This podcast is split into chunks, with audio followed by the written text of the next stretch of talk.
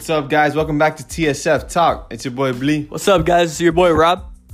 We had the honor today of interviewing the legendary Jen Welter, who was the first ever female coach in the NFL. So we hope you guys enjoyed today's episode. Um, stay tuned for more stuff coming up soon on the podcast. So hope you enjoy.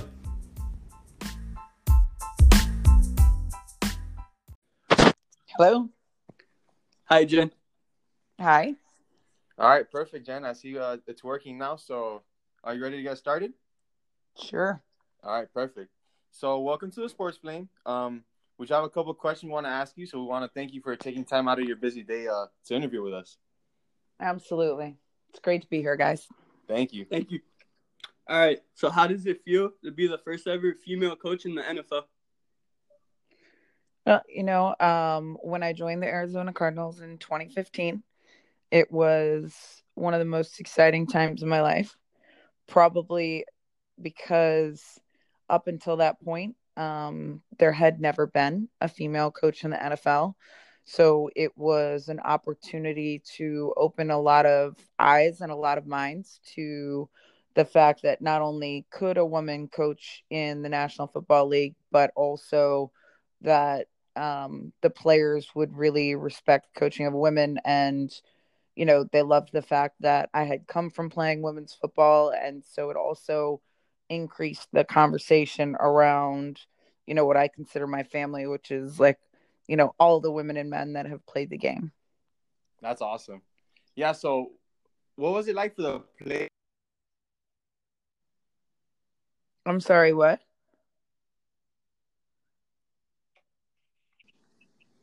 you broke up a little bit Oh, sorry. Okay. I was just asking.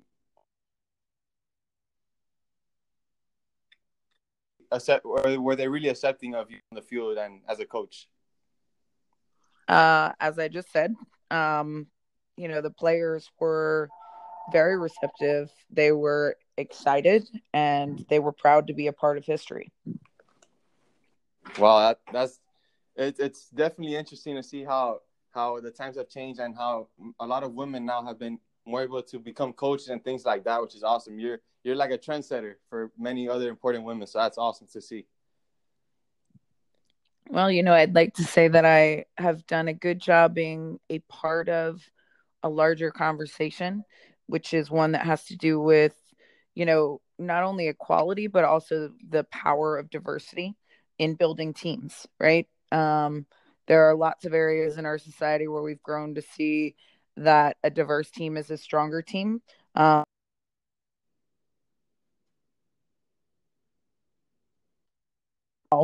we are seeing it expand into areas that obviously traditionally we haven't seen, which, you know, that is the area of professional sports.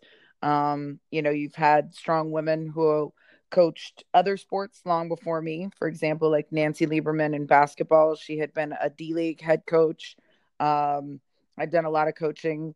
Then Becky Hammon got hired as the first full, you know, first NBA coach over there. Yep. And then right after that, Nancy Lieberman became a coach with the Sacramento Kings. So it's it's the power of seeing a first and seeing it be successful because that changes the conversation. You know, that first, for example, male coach who made that decision. Um, I always say in retrospect, they look at it and they're like, well, of course you should do that. Well, of course, it's the hardest to be the first because then after that, everybody has seen that it, it is possible.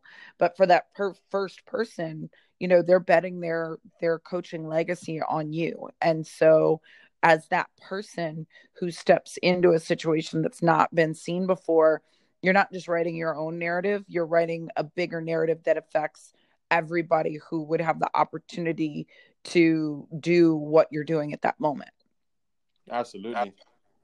All right, Jen. So, who inspired you to per- pursue your dream of coaching in the in the NFL?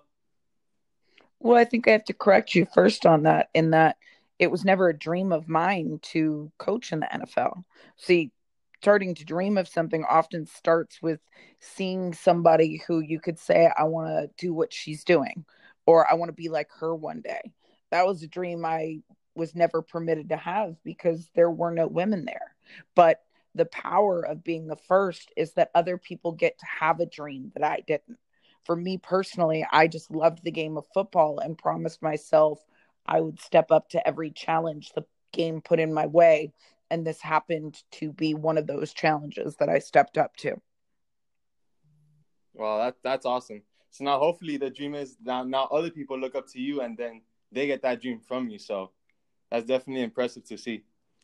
So yes, and that's why you see so many, you know, women doing it today, and um, you also see a pipeline developing where you know girls are getting to expand their opportunities in football. For example, varsity flag football, or there is varsity flag football in four states right now across the country. Um, me and and some other very vocal powerful people in sports are trying to work that. I say 50 for 50 so like 50 states for um, 50-50 treatment of men and women um, in the sport of football. And then hopefully eventually you'll see increasing collegiate opportunities for girls as well whether it's you know flag football that becomes a varsity st- sport in colleges. I think that you'll see that and you'll then see the the opportunities for girls and women continue to grow exponentially. Absolutely. Yeah, hopefully that's the that's the goal that it continues to grow and um there's equality for everyone. Everyone has the same opportunity to play. So that's awesome. So now I want to I want to go back to your time with the Arizona Cardinals. Um I know that there's probably a lot of great moments, but what was one of your top moments um being a coach with the Cardinals? I would have to say one of the greatest moments was actually at the first game that I was coaching. It was the Kansas City Chiefs versus the Arizona Cardinals. We're on the sidelines of University of Phoenix Field, and it was a handshake. Um, you know, you think of a handshake between a ref and a coach as a common occurrence. It happens in every game, um, from Pee Wees to the pros, multiple times a game, right? Yeah. And yet, for the first time in the history of football, that handshake took place between a ref and a coach, and the ref and the coach were both women. That's and incredible. That was the and that was the moment that Sarah Thomas and I shook hands on the sidelines. Wow. And so, you know, for me, something that that was so normal becomes so powerful because for the first time in the history of the game, um, that was two women, and hopefully it was, you know, a catalyst for many more handshakes that you know took place in the same way. Definitely. It's crazy. As you were saying, I was getting goosebumps through my body. Like it's just so impactful to see that all that happening. So that's incredible. That's amazing. Both of you guys are pioneers. yeah. Yes, and she is a a good friend of mine to this day. So that's awesome to hear. All right, so what's the major difference of coaching in the NFL and the AFL? Um, I never coached in the AFL. Um, I coached in indoor football, um, and I also coached in the AAF, which was the Alliance of American Football. Um, and I think, you know, it's really the the access to resources is one of the biggest. Um, it's also the number of coaches. Um, you know, the the higher the tier of football, the more coaches that you have. So the more in depth the knowledge and the breakdowns of each game is going to be, and also the the more specific your responsibilities are. Um, and, you know, the one thing that's common is at every game, the guys want to be the very best. And so, or the women, right? I've coached women as well.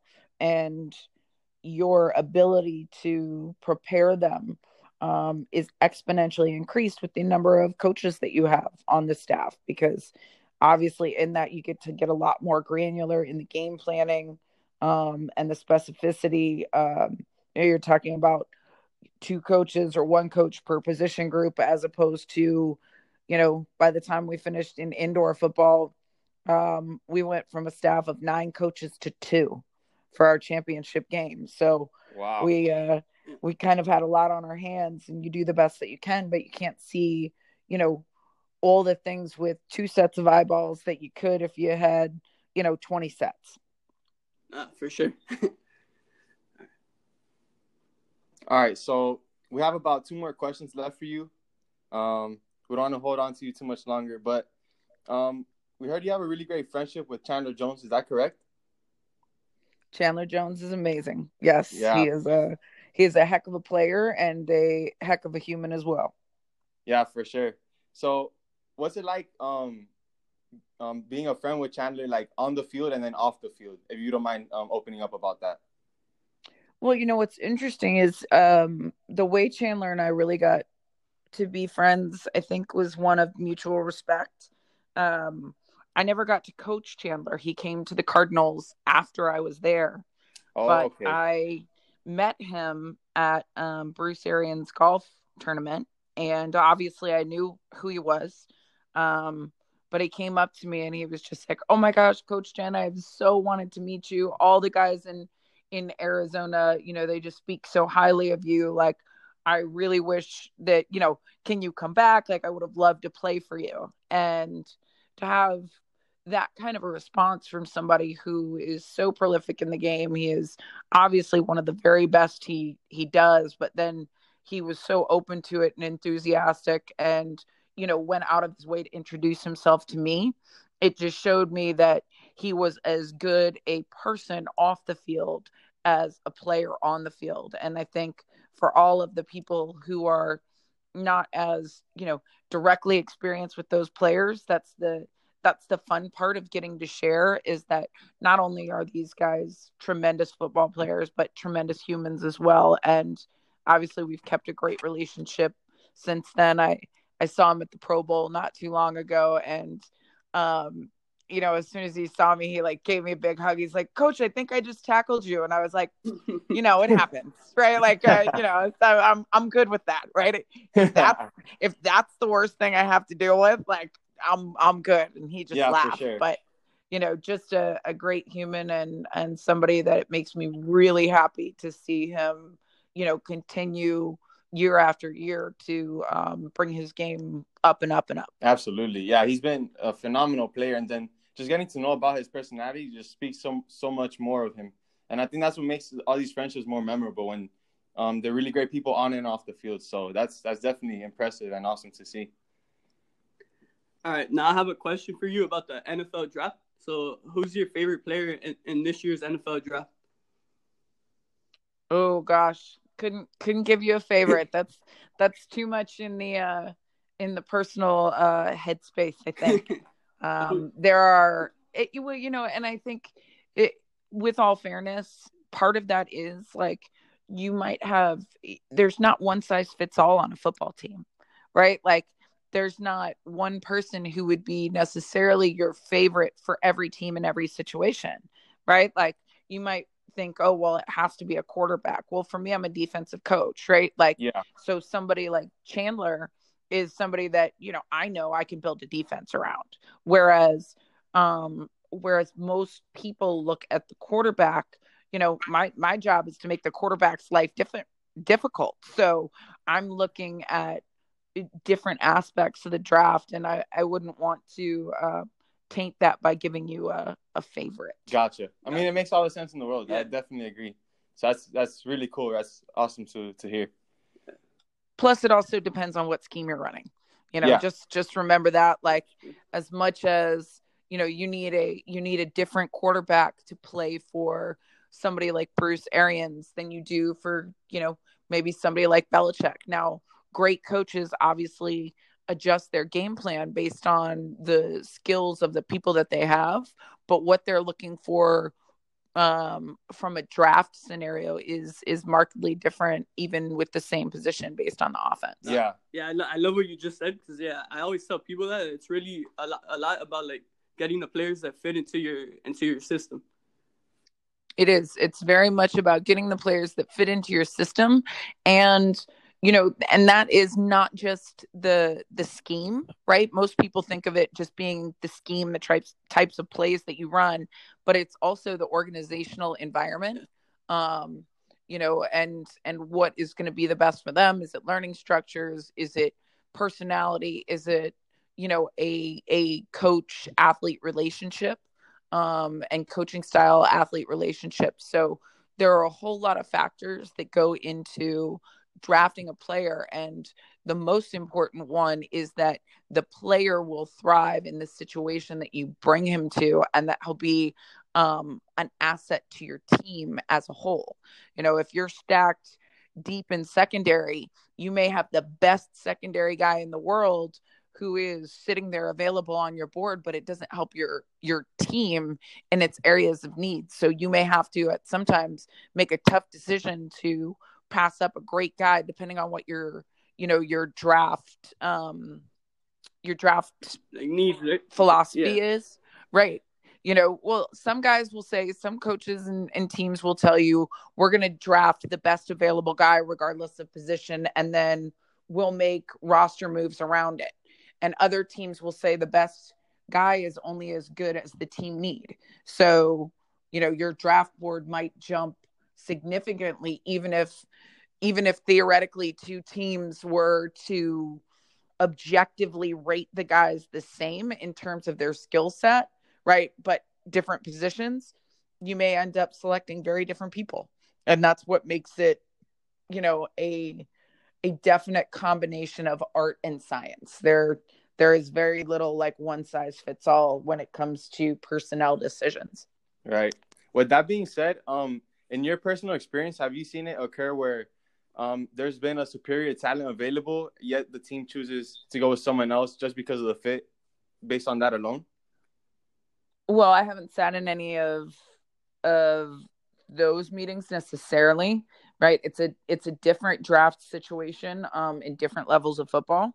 But yeah, I mean, it, what you think is a superior talent for one team is not necessarily a superior talent to another, just based on what their needs and philosophy are. So, so again, you know, my opinion on who a team should take is is different, but I don't have all the data either. You don't know what vantage point and what moves they're making. So it's very hard to judge a lot of those things on the outsider when you don't know what the team is is looking to build.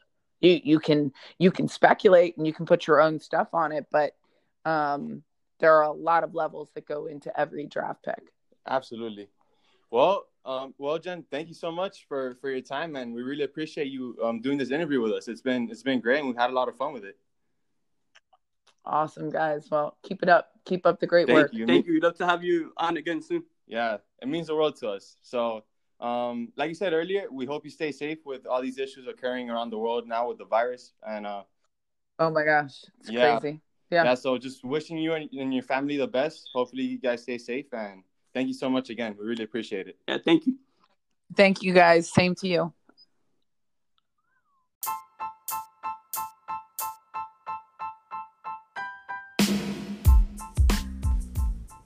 Thank you guys for listening.